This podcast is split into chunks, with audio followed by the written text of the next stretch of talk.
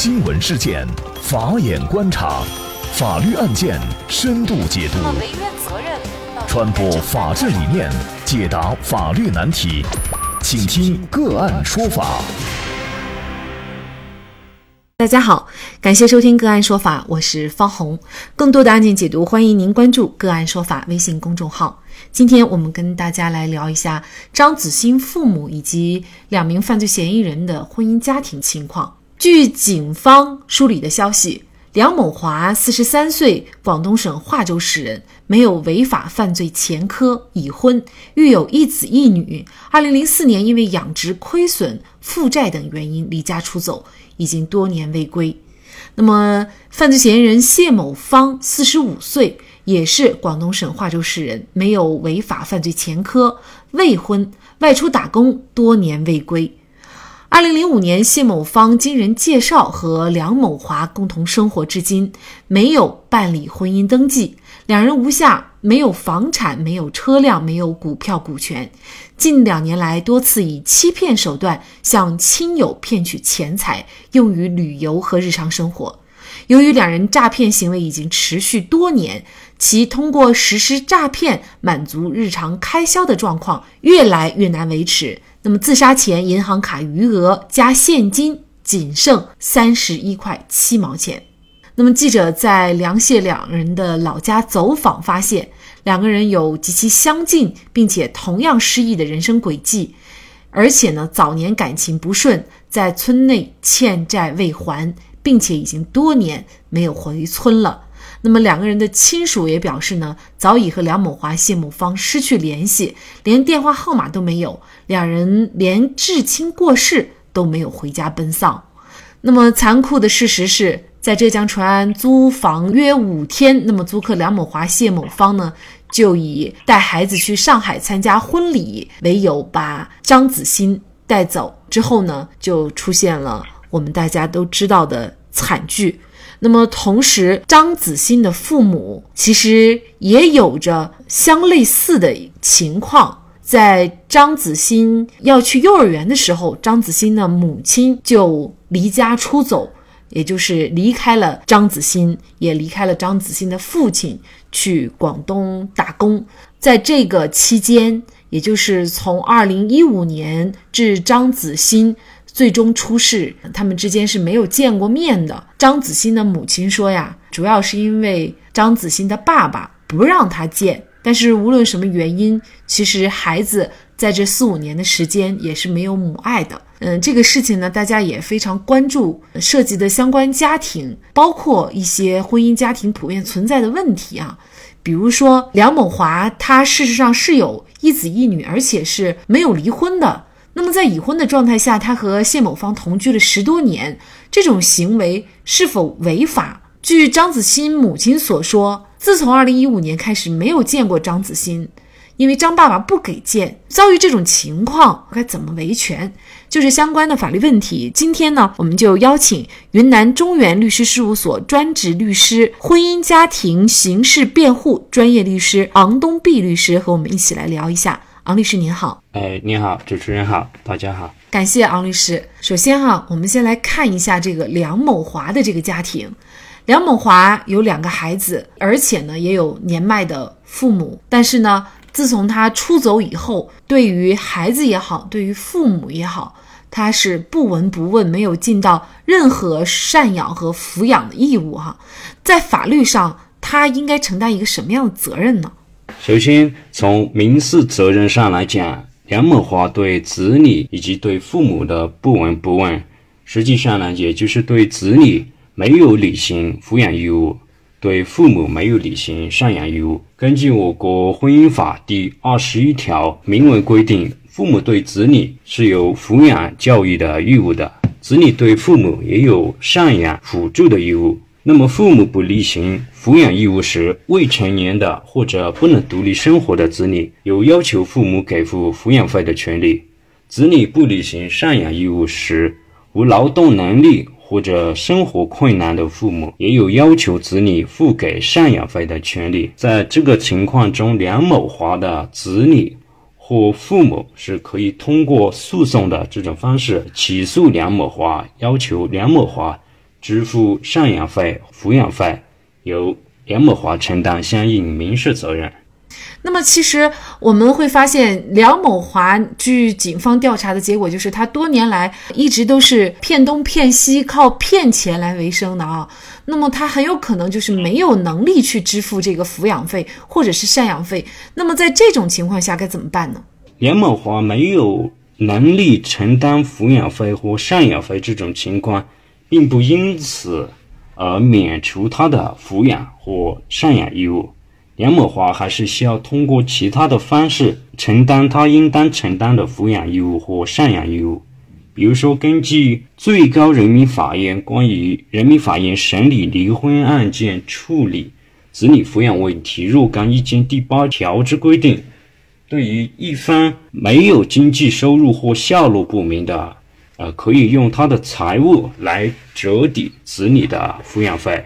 当然，如果梁某华他实连实际上任何财物都没有，但是我们可以从他诈骗近亲属还道出理由的这个情况，也可以推定，呃，梁某华还是有抚养能力，但拒绝抚养，追究他遗弃的一个法律责任。当然，至于是刑事责任还是治安管理处罚责任，还得根据具体的情况而定。那么，这个是梁某华原生家庭的一个情况啊。但是呢，梁某华事实上，那么根据警方通报的信息来说，他是没有离婚的。那么他在已婚的状态下，他就跟谢某芳同居，而且是同居了十多年。那么这种行为是不是违法的呢？梁某华有配偶的情况下跟谢某芳同居十多年，当然是违法的。但是违法到什么程度呢？我们还是要考虑具体情况。呃，比如说。如果梁某华与谢某芳以夫妻名义同居生活，那么梁某华和谢某芳就成立了刑法意义上的事实婚姻，梁某华就相当于有了两个婚姻，他就构成重婚罪了。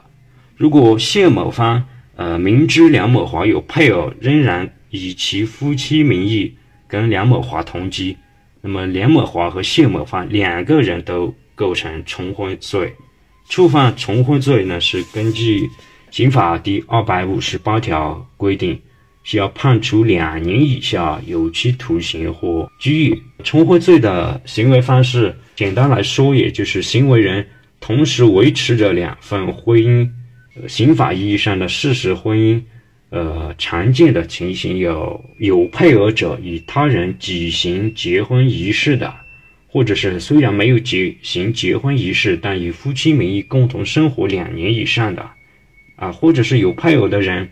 虽然没有和他人举行结婚仪式，但是以夫妻名义生活一年以上，而且有子女的，以上情形都是可以称之为是事实婚姻。假如说他们呃梁某华和谢某芳没有以夫妻名义同居，他们就不构成刑法意义上的事实婚姻，呃，不构成犯罪。这个是对梁某华而言，不以夫妻名义但有配偶者与他人同居这种情况呢，无过错方可以以此为由提出离婚或者是离婚损害赔偿。而对于谢某芳来说呢，不以夫妻名义与配偶者与同居。其行为更多的是道德谴责的范围，不会受刑事处罚或治安处罚。嗯，至于有没有两个人构成犯罪，其实就涉及到他们是不是以夫妻的这个名义共同生活的问题哈。我们再来看张子欣的这个家庭。那么，据张子欣的母亲说呀，从二零一五年开始，她就离家出走了。原因是呢，和自己的老公感情破裂。然后出走以后呢，就再也没有见过张子欣，因为呢，孩子的爸爸不给见。但是呢，在此期间，其实双方是一直没有离婚的。那么，在这种情况下，如果母亲想见孩子，另外一方不给见的话，那么母亲有什么维权的方式呢？婚姻法第十三条有明文规定，夫妻在家庭中的地位平等。第三十八条规定，离婚后不直接抚养子女的父或母有探望子女的权利，另外一方有协助的义务。根据以上法律条款来看，即便父母离婚了，不直接抚养子女的一方对子女仍有探望权。更何况没有离婚，父母双方对子女都是有监护权和抚养权的。这个张父不让张母见子女，实际上是侵犯了张母对子女的监护权和探望权。至于呃如何维权的问题，如果张某准备提出诉讼离婚，他可以在离婚诉讼过程中争取直接抚养子女，让子女随其生活。即便法院最后判决子女是随张父生活的，那么张某对子女仍有探望权。如果张父不协助张母行使探望权，法院是可以对张父罚款或者拘留的。假如张某不准备提出离婚，仅仅是以张户不让见为由，这种方式的维权，呃，实际操作当中还是有一定难度或争议的。因为不让见的原因是五花八门，我的建议是先报警，或者是到妇联组织等部门反映情况，然后根据情况再定。从孩子的健康成长这个角度考虑，我认为不管是大人之间有多大的仇、多大怨，都不应该让孩子成为父母在婚姻矛盾中互相斗争的一个工具。在我本人办理。婚姻家庭纠纷案件的情形中，呃，有的父母是不让见子女来报复对方，也有的父母是教导子女，把子女教导成一种仇视另外一方的方法来报复对方，还有甚者呢是让子女来作证证实对方出轨啊什么的，啊，我认为以上做法都会给子女留下心理上的阴影，影响子女身心健康。不利于子女成长，都是不可取的。通过张子欣的案件，我们也可能很明显的看出父母的这个感情问题对孩子的一个影响啊。张子欣的这个父亲是一直在外打工的，那么一年可能见张子欣，据说也就几次啊。然后妈妈呢是从小带着张子欣到他上幼儿园就离家出走了。但是显然，张子勋呢，他是缺少父母关爱的。那么，当他遇到了这个梁某华和谢某芳的时候，两个人看似给他的这种爱，可能是他多年没有遇到的，他渴望的这种父爱和母爱。所以在孩子心心目当中，可能也会产生一种幻觉，觉得真的就很像自己的爸爸和妈妈啊。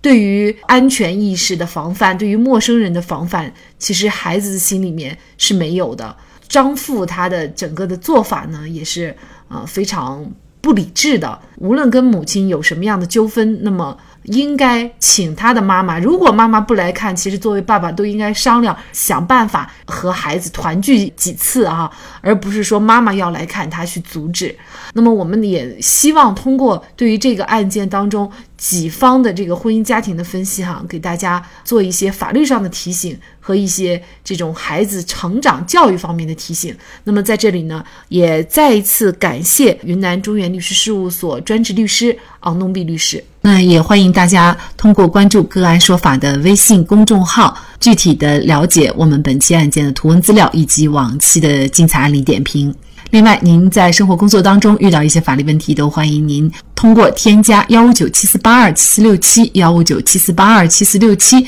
这部电话号码的微信号向我们进行咨询和交流。给大家提供法律问题解答的都是我们节目邀请到的嘉宾了，他们都非常的资深、专业和负责任。感谢您的收听，我们下期节目再见。